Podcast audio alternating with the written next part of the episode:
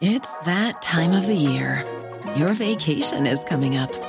You can already hear the beach waves, feel the warm breeze, relax, and think about work. You really, really want it all to work out while you're away. Monday.com gives you and the team that peace of mind. When all work is on one platform and everyone's in sync, things just flow wherever you are.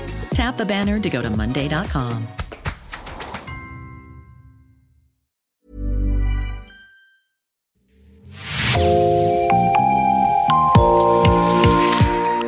Bonjour et bienvenue dans l'actu dans la poche, le podcast quotidien d'actualité du Grand Sud-Ouest, signé Podcasting. Podcasting, ce sont des entretiens avec des journalistes, des médias indépendants de la région qui sont nos partenaires, mais aussi des séries, des longs reportages et des interviews. Je m'appelle Jean Berthelot de Lagleté et l'épisode du jour vous est présenté par Gabriel Taïeb de l'équipe Podcasting.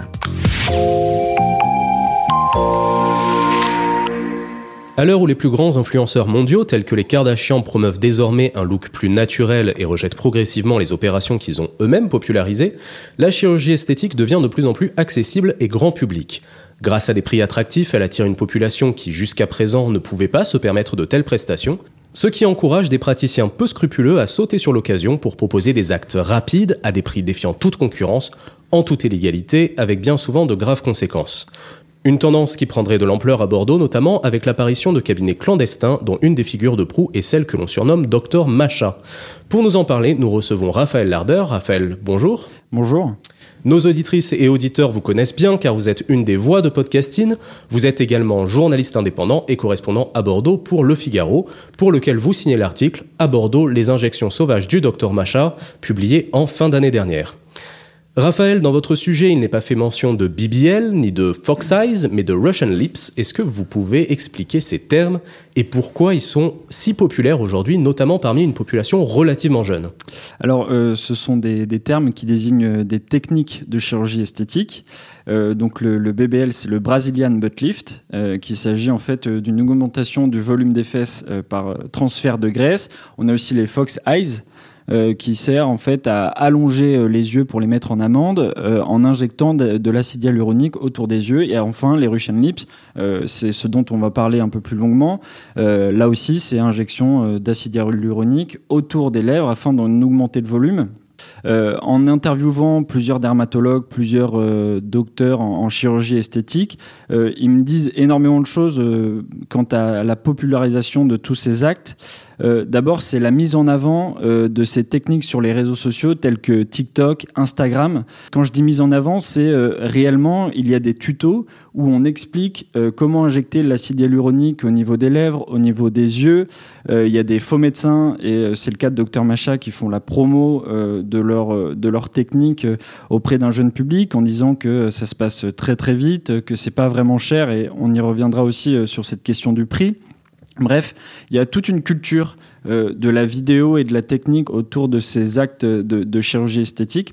Vous citez aussi en introduction euh, la famille Kardashian. Cette famille, c'est un peu l'exemple type euh, de ce que l'on retrouve en France avec tous les personnages de télé-réalité.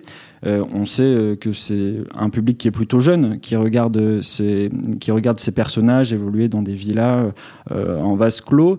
et en fait, leurs corps ont été complètement modifiés. Et à force d'être exposés à ces images, il me semble aussi que les jeunes veulent s'identifier, veulent faire euh, comme euh, leur personnage préféré. Euh, et enfin, pour pas donner une vision complètement caricaturale de la chirurgie esthétique, c'est quand même un public qui est jeune, qui est influençable et qui est aussi très vulnérable. Quand on est jeune et qu'on est bercé par des images de personnes complètement retouchées à la plastique que l'on considère comme parfaite, je crois que c'est un public qui peut être en grande souffrance et c'est ce, que m'ont dit les dermatologues et les chirurgiens en esthétique, c'est que ils ont envie de ressembler euh, à ces plastiques parfaites qu'ils voient en permanence. Et donc, euh, c'est vrai que la chirurgie esthétique, parfois, ça peut soulager, ça peut aussi faire du bien et on peut se sentir un peu mieux dans son corps quand on fait de la chirurgie esthétique. Le problème, c'est quand c'est fait euh, par des faux médecins.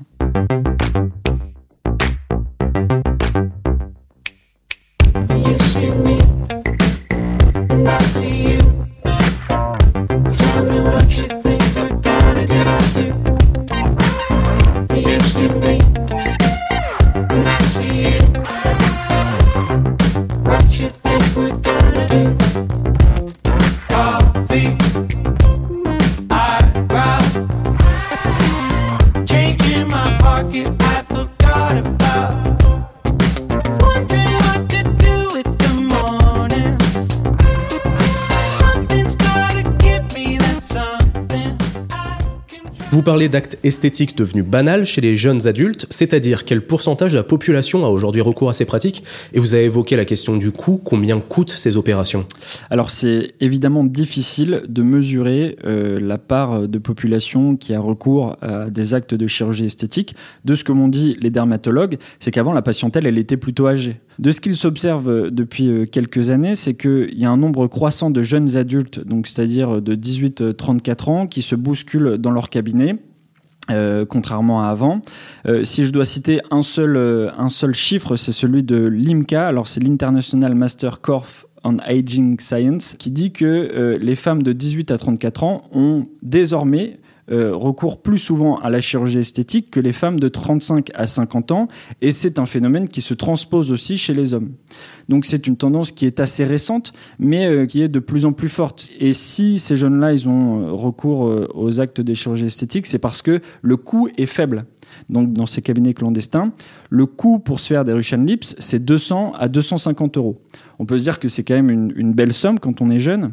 Euh, mais en fait, quand on regarde les prix des praticiens qui sont euh, des vrais praticiens, euh, des médecins dits normaux, classiques, il faut compter le double. Et en plus de ça, quand on va chez le médecin, chez un vrai dermatologue ou chez un vrai chirurgien plasticien, il y a un délai entre la première prise de rendez-vous euh, où en fait euh, le médecin va sonder euh, le patient, le futur patient sur ses envies, sur ce qu'il a envie de faire et surtout sur ce qui est possible de faire et va laisser 24 heures avant d'intervenir sur son visage, 24 heures de réflexion, ce qui n'est pas le cas chez les chez ces cabinets clandestins mais au-delà de leur aspect clandestin, pourquoi ces cabinets suscitent aujourd'hui de l'inquiétude D'abord, euh, ce ne sont pas des vrais médecins. Ça paraît euh, bête à dire, euh, bête et méchant, mais il y a des techniques que l'on acquiert lors des études qui sont longues, c'est au moins six ans pour être chirurgien plasticien, que des faux médecins n'ont pas, évidemment. Donc, il faut vraiment faire attention parce que c'est, il peut avoir des conséquences très graves euh, quand on va voir euh, quelqu'un qui n'est pas un médecin. Euh, deuxième problème, c'est les produits. souvent, les produits des faux médecins viennent d'Internet. parce que pour avoir, pour avoir des produits qui sont homologués, qui sont, dont on connaît ce qu'il y a à l'intérieur, dont la substance est connue, il, faut, il faut commander auprès des cabinets agréés, il faut être médecin, il faut montrer son numéro de médecin, ce que ne peuvent pas faire les faux médecins. Et donc, euh, la qualité des produits est largement mise en cause. Et puis, dernier problème, et je trouve que c'est peut-être le plus grave, c'est en cas de souci lors de l'opération entre le faux médecin et le patient, qu'ils appellent client d'ailleurs, euh, ce qui veut dire énormément de choses. Euh, les, pseudo-médecins bloquent les clients en cas de souci sur tous les réseaux sociaux. Ils bloquent aussi leur numéro et donc, ils ne peuvent pas faire de retour ou, essayer de retoucher les patients qu'ils viennent de rater. Et en plus de ça, ils changent énormément de lieu parce qu'ils sont, dans, ils sont dans des arrière-boutiques. Donc, c'est difficile de les retrouver aussi puisque c'est souvent des cabinets qui bougent. Voilà. C'est à peu près pour toutes ces raisons que euh, ces pratiques suscitent l'inquiétude auprès euh, des, professionnels de santé. Alors vous avez pu le dire, c'est difficile de retrouver ces cabinets clandestins, mais est-ce qu'on a une estimation du, chiffre dans la métropole bordelaise et est-ce qu'on arrive à déterminer un petit peu l'ampleur du phénomène? Alors là encore, c'est difficile euh, de, de bien cerner l'ensemble du problème. En tapant Russian Lips Bordeaux sur mon moteur de recherche, je suis tombé sur en fait une dizaine de cabinets douteux dont j'ai pu dire après quelques clics que, ce n'étaient pas des vrais praticiens. Euh, en fait, une fois rattrapés, les cabinets, ils peuvent se recréer sous d'autres noms. Ils peuvent euh, aller ailleurs. Comme je l'ai dit, c'est des cabinets qui sont souvent itinérants. Euh, donc en fait, c'est difficile de pouvoir vraiment cerner le phénomène. Madame Basperas, que j'ai que j'ai interviewé pour l'article, elle dit qu'il serait une centaine. Moi, je ne peux pas avancer de chiffres, je n'en sais rien. Est-ce qu'on sait si cette potentielle centaine de cabinets appartient un réseau euh, construit ou est-ce que c'est vraiment des individualités euh, qui euh, chacune ont leur cabinet? Alors c'est une question intéressante parce que en 2019, alors il y a une dame russe qui a été arrêtée à Paris parce qu'elle venait de Russie justement et elle formait des jeunes femmes à Paris aux techniques du Russian Lips en une ou deux journées de formation moyennant 3-4 000 euros. Et après, elle repartait dans la nature et elle s'en allait. Et en fait, les, examens, les cours qu'elle donne, qu'elle dispense à ces, jeunes femmes, donc parce que ce sont souvent des femmes, euh, c'est un réel problème puisqu'en fait, euh, bah, ça multiplie euh, le nombre de gens qui peuvent être affiliés à cette dame et puis qui peuvent dispenser de leurs pratiques illégales. Donc, on peut pas dire que ce soit un réseau de femmes qui, qui pratiquent ces, ces, activités illégales. en revanche, on peut dire qu'elles se connaissent euh, elles se redonnent parfois à leurs clients. Voilà, elles sont formées et logées à la même enseigne.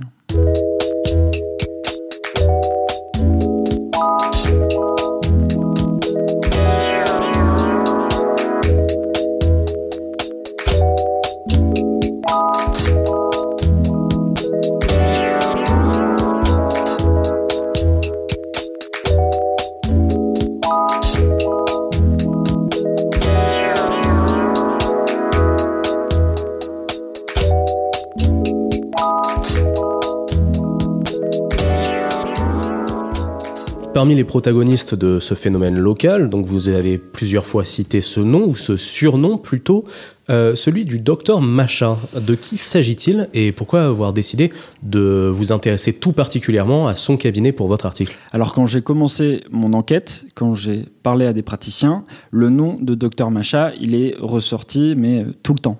Beaucoup de patients venaient se plaindre de ses techniques et de sa manière de faire euh, parce que euh, en fait ils avaient énormément de problèmes. Euh, alors il y a les petits problèmes, ce sont les saignements.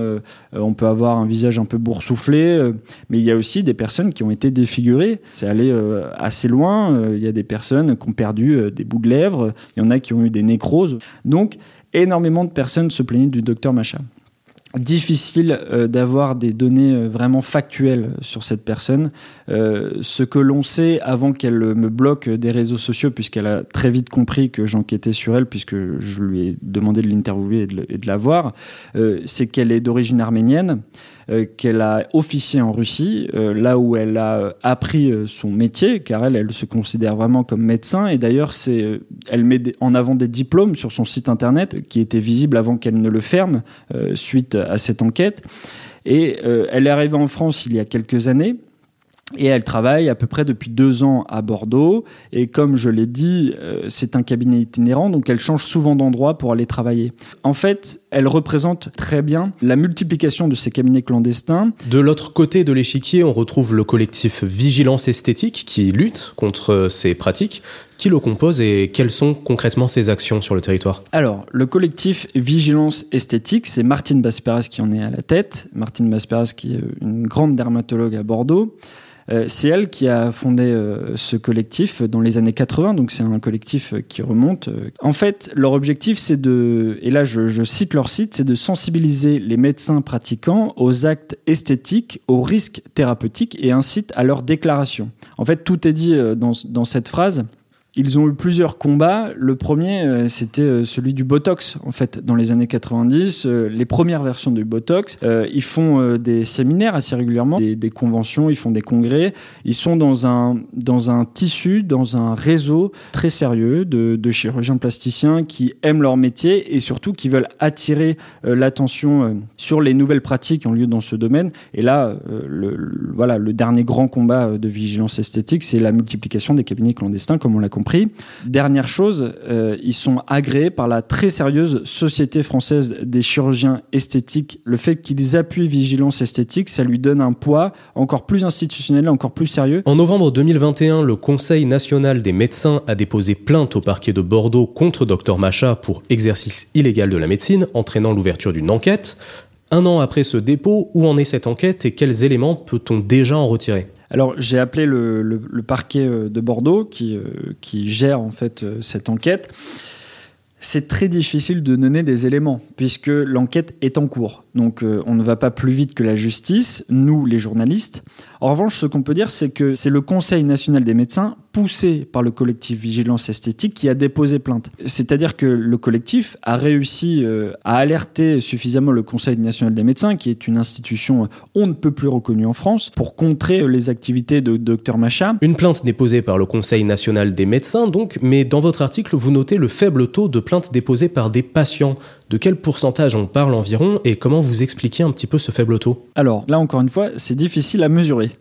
Euh, Martine Basperas, encore une fois, je la cite, elle me dit à peu près 10% sur toutes les personnes qui ont pu euh, subir les affres de ces médecins illégaux. Moi, je n'avance pas de chiffres, encore une fois. En revanche, ce que je peux dire, c'est que effectivement, quand on est défiguré, euh, après, être, après être passé dans l'un de ces cabinets illégaux, on a honte.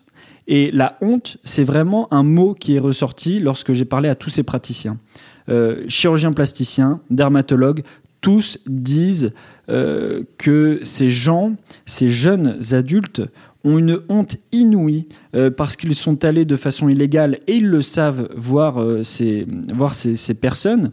et puis en plus, maintenant, ils sont déformés à la base, eux qui souffrent d'un déficit de confiance ou alors qui ont envie d'être d'être un peu comme les autres, se retrouvent finalement à l'écart de fait de leur visage qui est complètement déformé. Martine Basperas a passé des longues minutes à me montrer euh, les images de ces patients déformés. Il faut savoir qu'il y a des lèvres qui triplent de volume, des trous dans les visages, euh, euh, des, des, arcades sourcilières qui explosent. Enfin, donc, c'est une honte voilà, c'est vraiment la honte qu'il faut retenir. Et donc, quand on a honte, on n'a pas envie de se plaindre, on n'a pas envie d'aller voir les autorités pour déposer plainte, euh, surtout qu'on est de fait un peu complice euh, de d'aller dans ces cabinets illégaux et de leur donner de l'argent. Et c'est justement parce que c'est une situation euh, compliquée quand on est patient que le collectif Vigilance Esthétique voilà, tire un peu la sonnette d'alarme. Baby, I'm high. Octane fever a shockwave. My core vibrates in an opium haze. Yet you think we're the same. Cause skyline falls as I try to sense of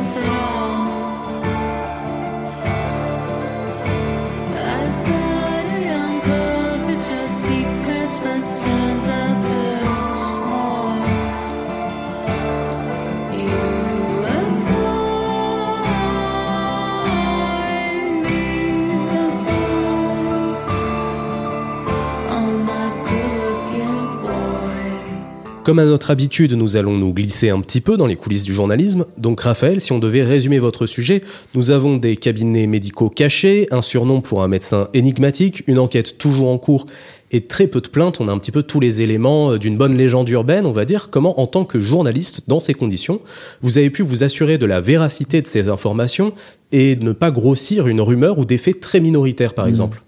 Oui, c'est vrai que dit comme ça, tout ça a l'air très mystérieux.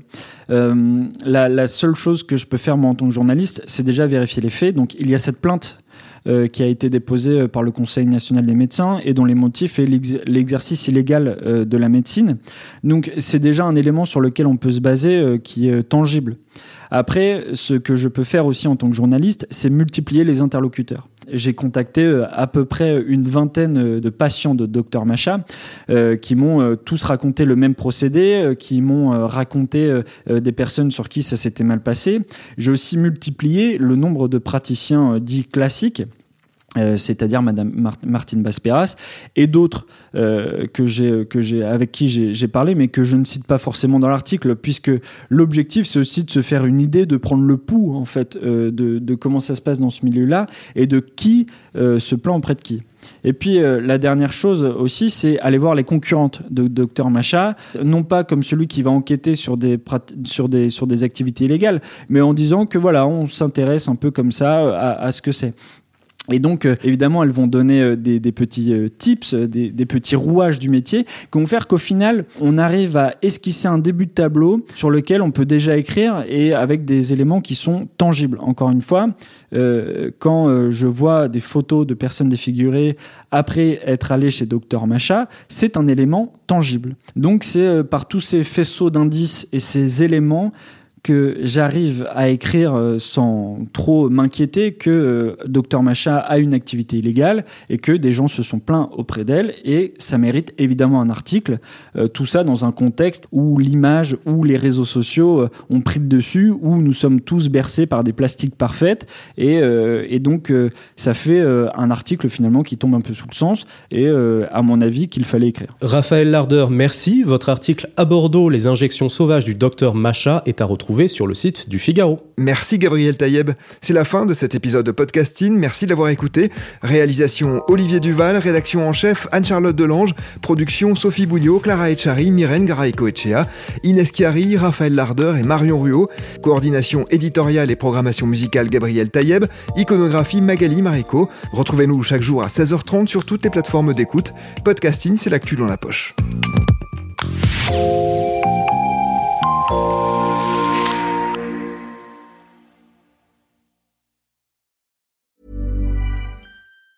Planning for your next trip? Elevate your travel style with Quince. Quince has all the jet setting essentials you'll want for your next getaway, like European linen, premium luggage options, buttery soft Italian leather bags, and so much more. And is all priced at 50 to 80% less than similar brands. Plus, Quince only works with factories that use safe and ethical manufacturing practices. Pack your bags with high-quality essentials you'll be wearing for vacations to come with Quince. Go to quince.com slash pack for free shipping and 365-day returns.